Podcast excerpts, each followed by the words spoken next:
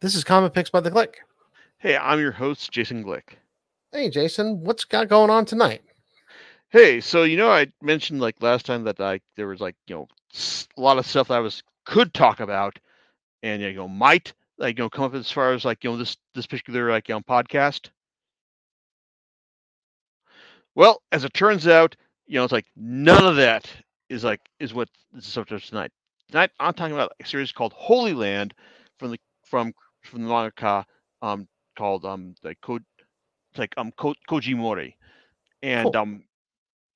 Yeah. So it's like if you're wondering, wait, who is this guy? And what is this series? You know, I don't blame you because you know it's like he's not a guy that I had heard about beforehand.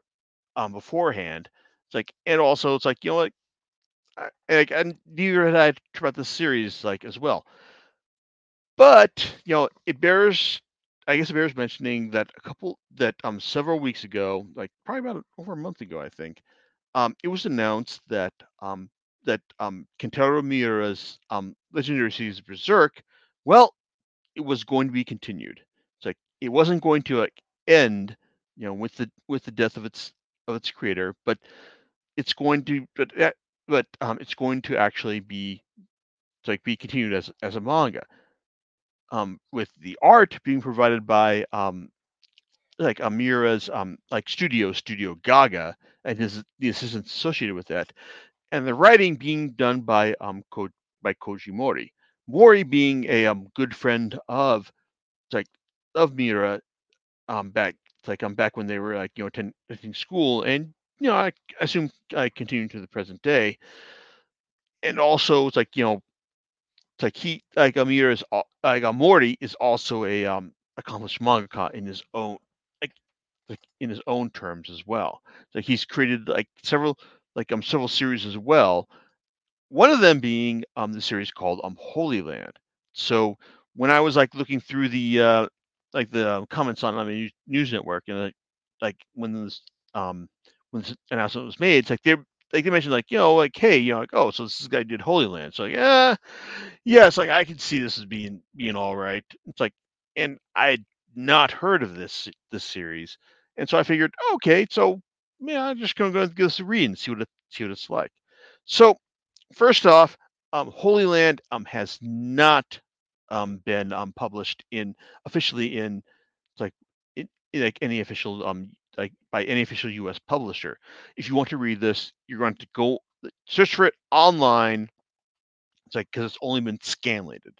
It's and also it's as far as the series goes, if you the name Holy Land. If you hear this and you think, well, what is this? Is this is this some kind of JRPG style fantasy series? No, it's not. Oh well, is it is it a series about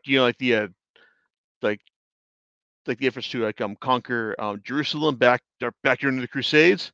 No, it's not. Oh, is this a series about religious extremism in the modern day? No, it's not. Holy Land is the title is kind of a metaphor for the for the space between that young adults feel between during their high school days and the days that they actually become an adult, and they've got that undefined lawless period where it's you don't have a strict adult guidance over your actions, whether or not you're attending high school and just trying not to get caught up by the adults. Or if you've dropped out or graduated and you're just running around the streets before you find out what you want to do with the rest of your life. That right there is the Holy Land. It's the proving grounds between you fighting fighting out your own space on the mean streets of Tokyo, for lack of a better term. And the series starts off with with this one character, guy named Yu Kamishiro, who is who is just kind of a like kind of a weakling, but he's also able to fight off the thugs that come and get him. That earns him the name of the Thug Hunter, and that also gets him the attention of the name of the guy who rules the streets at the time of Masaki Izawa, otherwise known as the Charisma of the Streets. And the first chapter ends with you having beaten out some random thug guy named Yagi, and Masaki just coming across him and saying, coming across you and saying, looking at him and saying, is this the guy who was fighting off these thugs? Looks at him and goes, nah, it's not him. And that kind of sets the initial tone of the series, because the appeal of the series is that Yu is not your average street fighting protagonist. He is just a kid who has been bullied throughout his junior high years, and as he's moved into his high school years, he's trying to find ways to define the space that he can live in, because so that's touched upon early in the series, that he tried to kill himself because he realized that I'm just gonna be beaten upon by all these other kids, and also the looks I get from my friends and from my family and other students, just looks of pity that you give a weakling. And he initially tries to kill himself, but his body just won't let him. Then he realizes that okay, well, if I'm not going to die, then what options do I have? And that's where he comes upon the idea of trying to fight for himself, struggling to find a way to learn fighting techniques that are going to help him out. It's not similar to the whole One Punch Man, I'm just gonna do all these weight training techniques in order to do this. But I think that a better analogy for this series is that Yu Kamishiro is basically what you would get if Shinji Ikari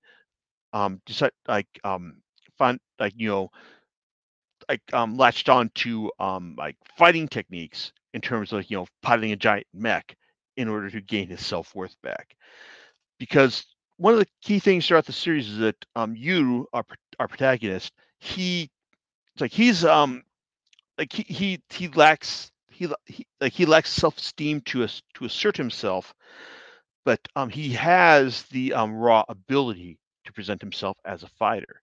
So the series basically presents shows that it's him learning the techniques of the streets. And he's he's taught himself the ways to throw a mean, right straight in a super fast way. It's but he also has the raw ability to just knock out guys that are much more accomplished at street fighting than he is. And that's kind of the way the series goes, from the initial volume. It's when it's all about showing how Yu is able to present himself as a street fighter, but also how Masaki can recognize this guy as hey, you know what? He may not have the technique down, but he's got the raw skill in order to be a in order advance. You advance his aims, and also Yu is just trying to carve out a place that he can be, not just he's not just trying to I'm just gonna beat on dudes until no one's gonna fight me anymore. It's he's just trying to present him use these skills in order to present a in order to just cover the space where he exists as himself. His Holy Land in terms of the series, and it actually works for him. It's because as the series goes on, in short order, he gets a gets a close friend in terms of Shin, who is the clown, jokey type character, who's like, hey, I know you, so you were your friend on the streets, like I want to get to be your friend and all. It's like, and also Shogo, a karate user who also is beaten initially by you, but then becomes his friend in short order. So the first couple volumes are all about establishing himself and learning just what it means to be an actual fighter on the streets, in terms of taking out the there's challengers that come across him, from the judo user who tries to throw his ass down, but he's able to fight him out. It's like in the the druggie who has a high pain tolerance, but also he's able to throw him down. It's in short order himself. Because over the course of the series, it's all about you just you learning new techniques, new strategies in order to take down the people who come to fight him, whether it's that druggie, whether it's Shogo trying to assert himself as the the new fighter, or Shogo just realizing that you're my friend and all, but I want to know who's the best of us, and I want us wants to fight and all. It's and the tragedy that results from that. It's or the or the kendo fighter. It's who is able to wield the wooden sword in order to fight him as well. It's all about the series has a standard who's gonna win. It's who is you going to be able to beat this person, or is he going to be defeated in this round? It's and on one hand, what kept me reading this series was Yu's overall vulnerability, because like I said, he's basically kind of the Shinji Ikari of this series, in the sense that he's not he lacks self-esteem, he lacks a feeling of self-worth about himself. And he needs to keep fighting people in order to prove who he is. And the series does a good job of showing how he's going to do that, because you've got the him fighting against the very the immediate threats that come after him. And on one hand, that kind of works up to a certain point, while you've got him, because at one point Shin, his buddy, gets beaten up by the guys who have it in for you, and then you just goes on a blinding rage, fighting throughout the streets. It's up until a point where Masaki has to take him out, just let him know that you've gone too far, you. It's and that kind of thing, and also when he has to take on the the kendo short wooden sword, wooden sword fighter. It's and also the one of the boxers at his school. Oh, and also the one of the kickboxers who's also a real professional fighter. Because the series gets to the point where it's we're just fighting, seeing who you can fight in order to get better as a as a fighter. It's that's basically the thrust of the series. It's you wants to be I guess he doesn't want to be a better fighter, but he just wants to find a way to just carve out this space for himself. But at the same time, the series is also beholden to the shonen conventions of hey, you got to find new and better characters for our protagonist to fight in order to keep the series interesting. And that works up to a point, and you get the feeling that point gets kind of reaches that apex up until volume 14, when when we get introduced to King, or yeah, I think it's volume 14, could be volume 15. Basically, you get the feeling that this is like when Mori realizes that we've kind of reached the as far as we can go with this with you fighting people on the street and like getting better and just without seeing repetitive. And then so he basically enacts this like big arc where you has to fight this drug dealer like King, and he's got to make things right with Shogo, who had fallen out with after he beat him, like after Shogo demanded that they fight in order to see who was going to be the best fighter right there, because this is still like a shonen series, but this is also still like a seinen title where you don't have to be beholden to like the whole we're gonna like fight this as a big tournament arc type thing. But the final arc that kicks off around volume 14 and 15, it's like does a good job of bringing in all like the people like that you had fought beforehand. It's like in order to like like show you we're serious now, like you're bringing in like the guys he had beaten beforehand, and we're gonna show him like show the bad guys beating them up in order to like show you who is going to be like the real victor here.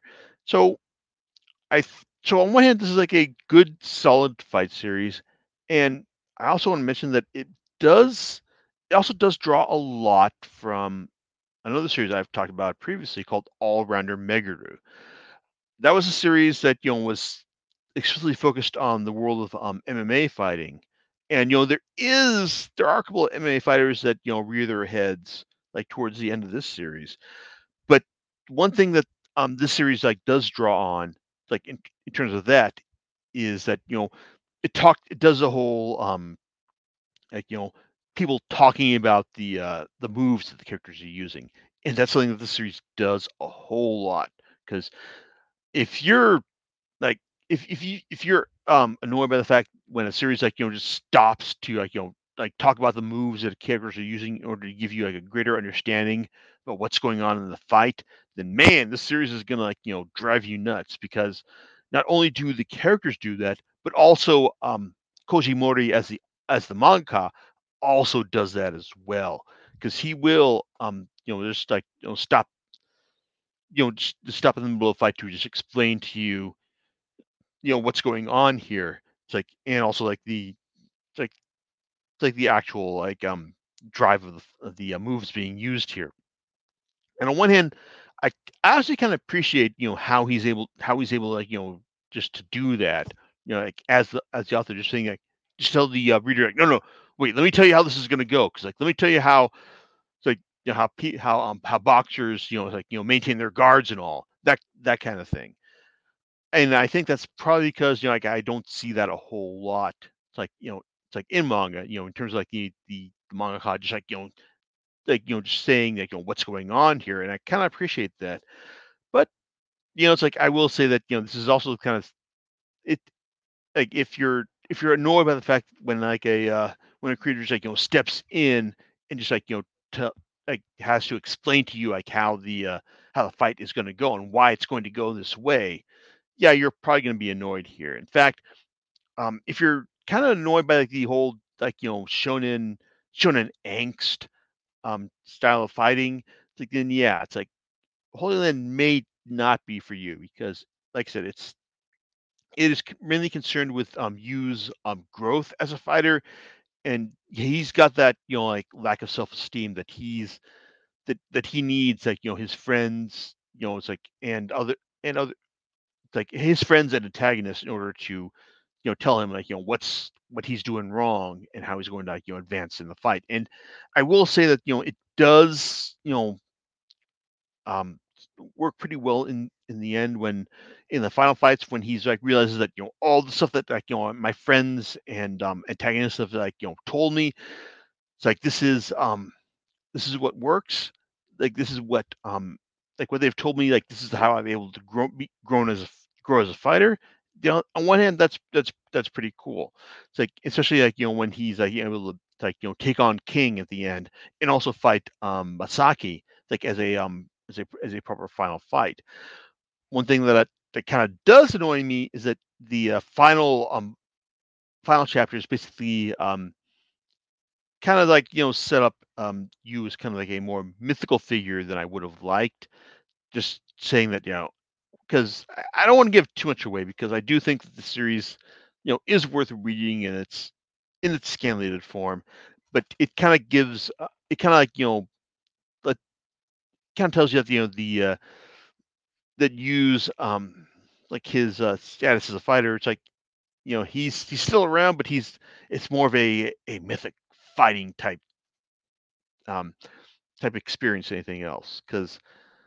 And I guess, I mean, I did enjoy this. I did, you know, read through like all 18 volumes, and you know, so I can just start rereading it, you know, in advance of this podcast.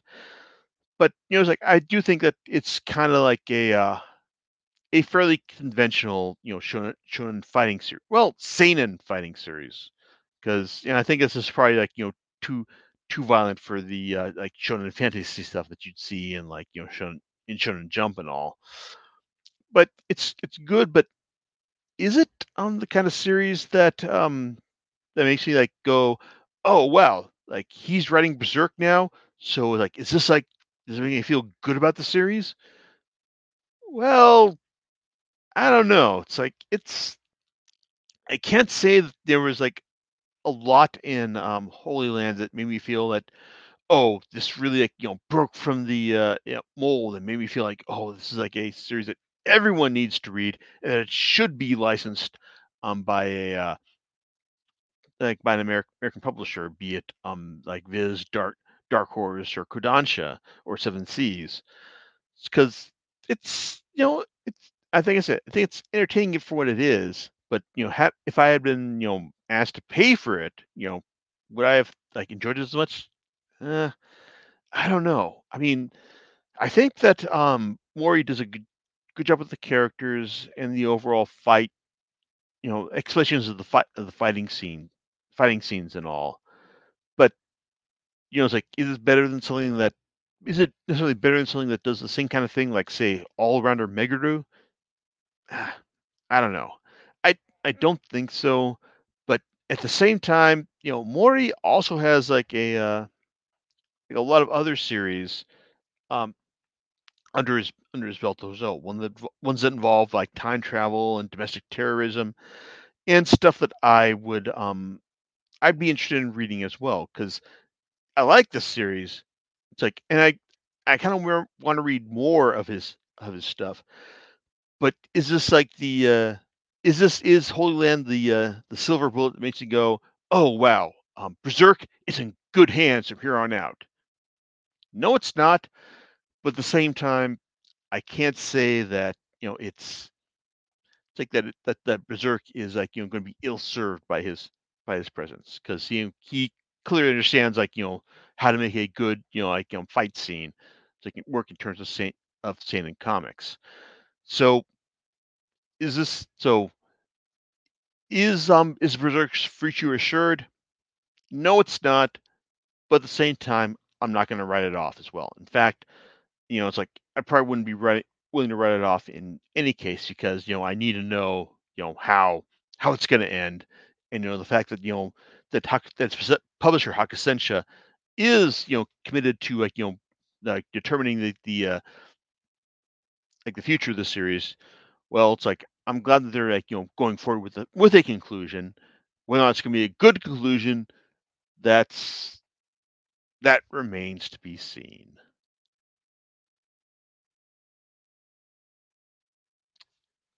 Yeah. And yeah, that's all I got to say right there. All right, cool.